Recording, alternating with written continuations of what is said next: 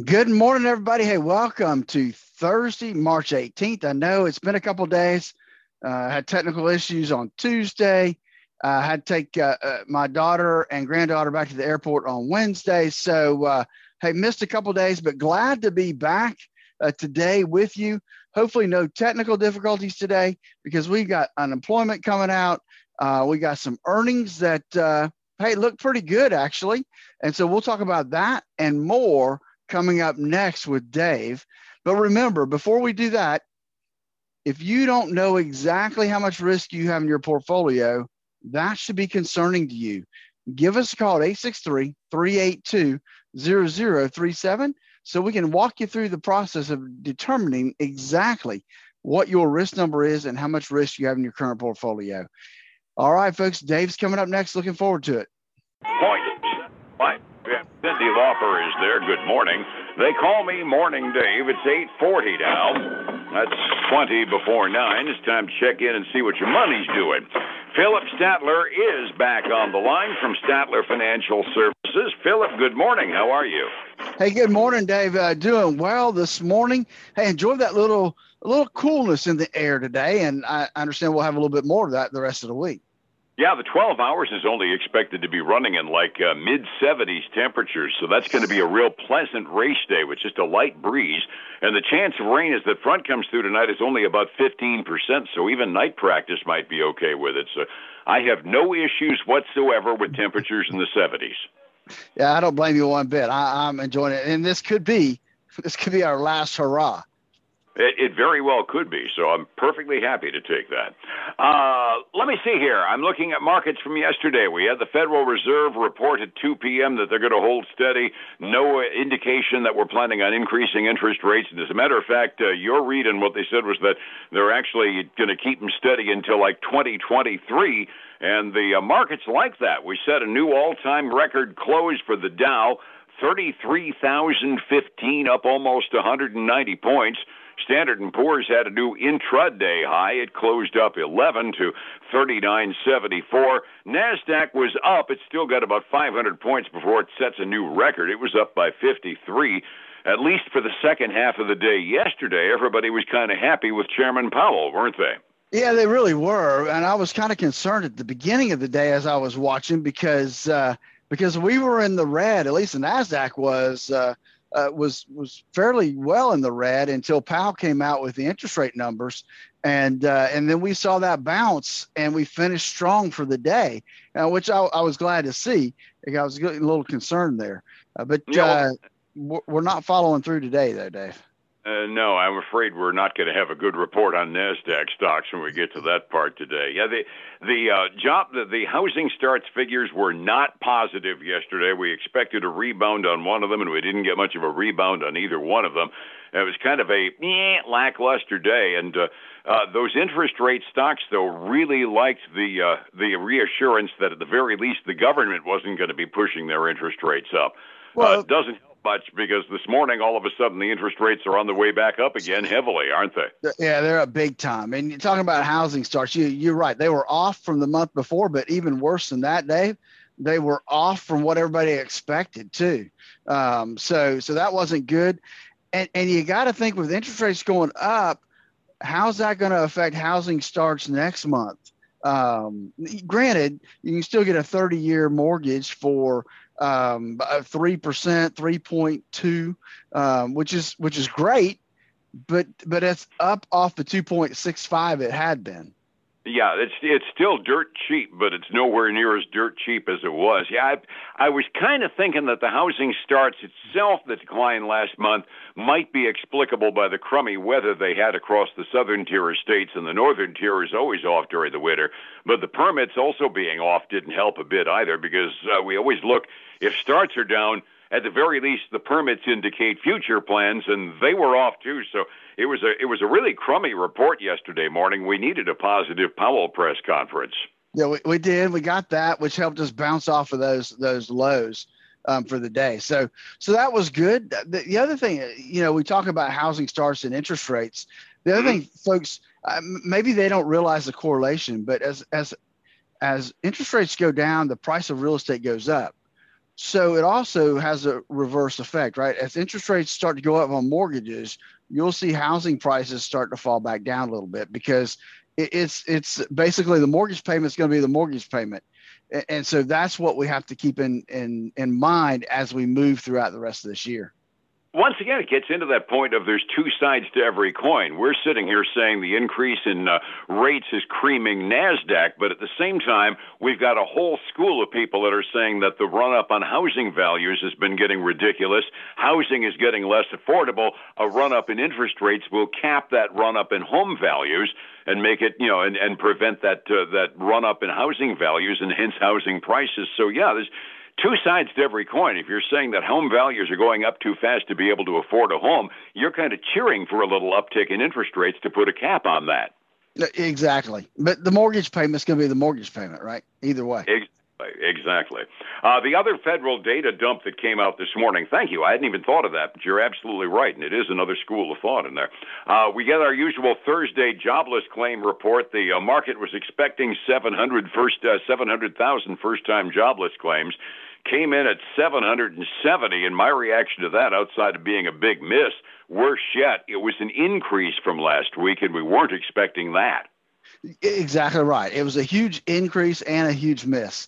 I mean, they expected 700,000. We came in at 770. And the week before, we were at 712. And I think the week before that, if I remember right, we were at 730. So um, that's a, a, pretty big jump. And I, I would think, I don't have the numbers in front of me, uh, but but I got to think that that's probably uh, a four week high or at least a three week high number um, as we look back over the last few weeks. Yeah, it's definitely trending in the wrong direction over the last couple, three, that's for sure. Continuing claims were a miss over what the market expected. Uh, they were expecting about 4.07 million continuing claims. We got 4.12 million. At the very least, that number declined by 18, uh, by, by a few. So at, at least that one's going in the right direction, even though it was a miss. Yeah, it did miss.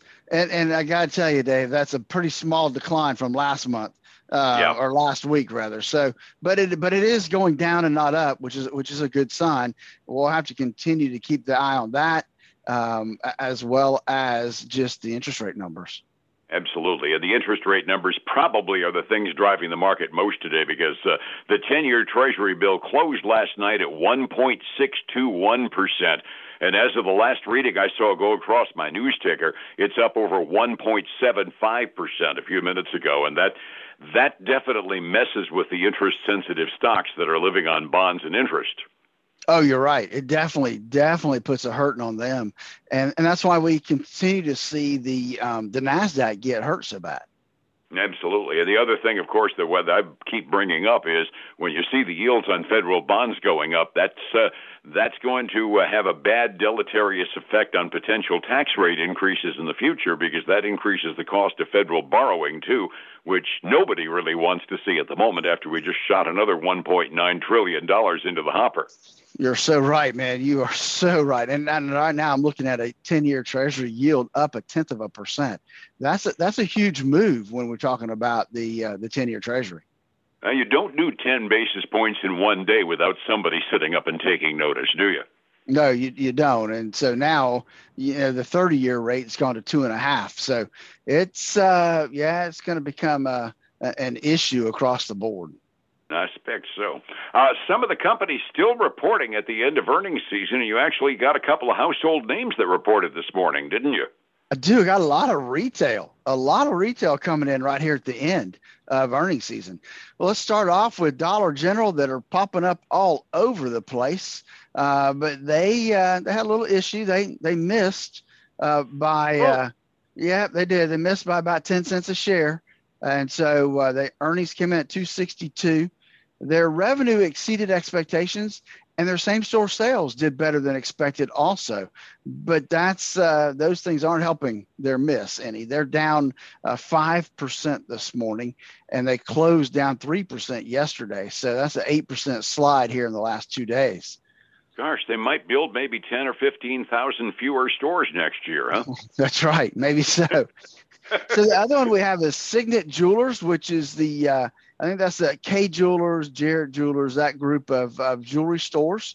Um, They beat by about a little over 60 cents a share and they uh, revenue came in above estimates as well as they had some strong uh, same store sales numbers.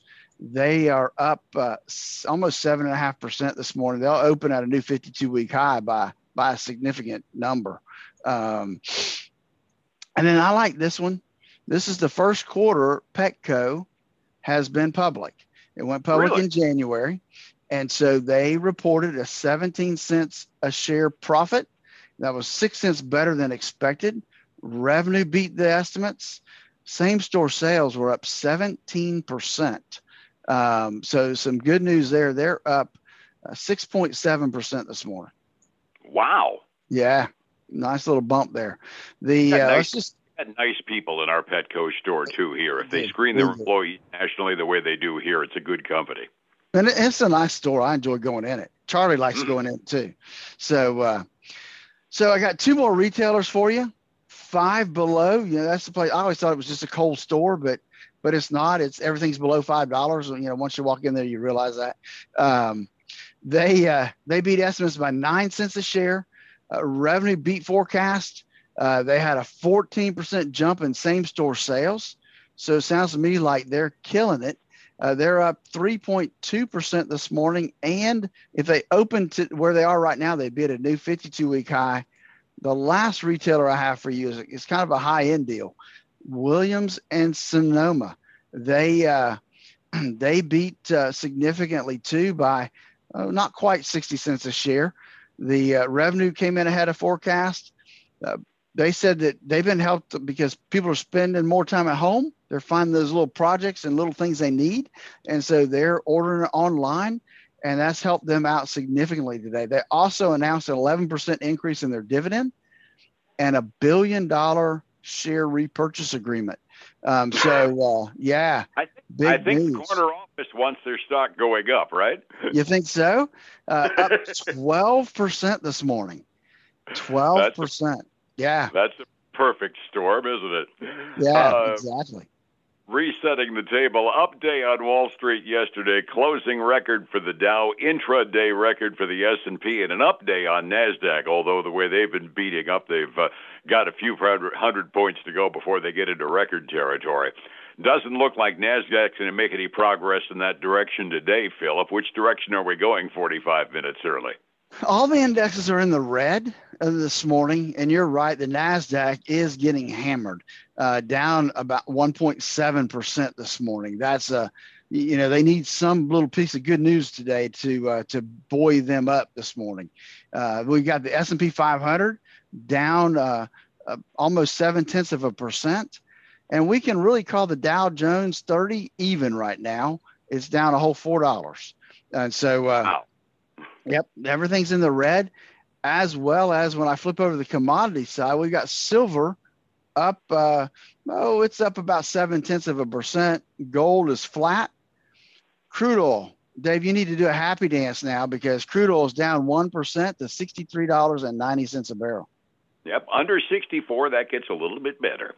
Overseas markets, Asia had a good time off of our results yesterday, especially probably off our uh, interest rate decision from the Fed. Uh, their markets were all up over a half a percent, some of them as much as one and a quarter percent. Europe is looking at our futures and going, what the heck? They got a real mixed bag. England is off by about 18 hundredths of a percent. France is up by about the same amount, so it's a mixed bag over there this morning. Phillip, it takes planning. It takes uh, uh, sometimes neutralize because we all get biased by our own choices on investments. How do I get a hold of your neutralize to make sure my retirement is secure? Then they can give us a call at 863 382 0037. Also visit our website at statlerfinancial.com and then join us this weekend. It's an abbreviated schedule, but we got 6 a.m. Uh, for the Statler Financial Radio Show, 6 a.m. Saturday. You can listen to us as you go into the races. 10 a.m. Sunday morning on Highlands News Talk 730. All righty, and back here again tomorrow to see how the weekends how the weekend's going to begin for us on Wall Street. Phillip, thank you so much. I will catch you tomorrow morning. All right. All right, man. You have a great day. Thank you much. It's 105.7 Light FM and Statler Financial Services. Phillip Statler. Hey, folks. Again, I want to thank you for joining us today. I hope that your week is going well. Uh, I know the market's not necessarily cooperating a little bit today, but uh, but maybe maybe there'll be some good news uh, pops out of there, and they'll they'll end up in the green like they did yesterday. So, hey, if you don't know how much risk you have in your portfolio with these ups and downs we're seeing, especially if you are already retired or you are thinking about retirement in the next five to ten years, risk is your biggest enemy. Give us a call at 863 382 0037. Again, that number is 863 382 0037. Have a great day. I look forward to you joining me again tomorrow. Bye now.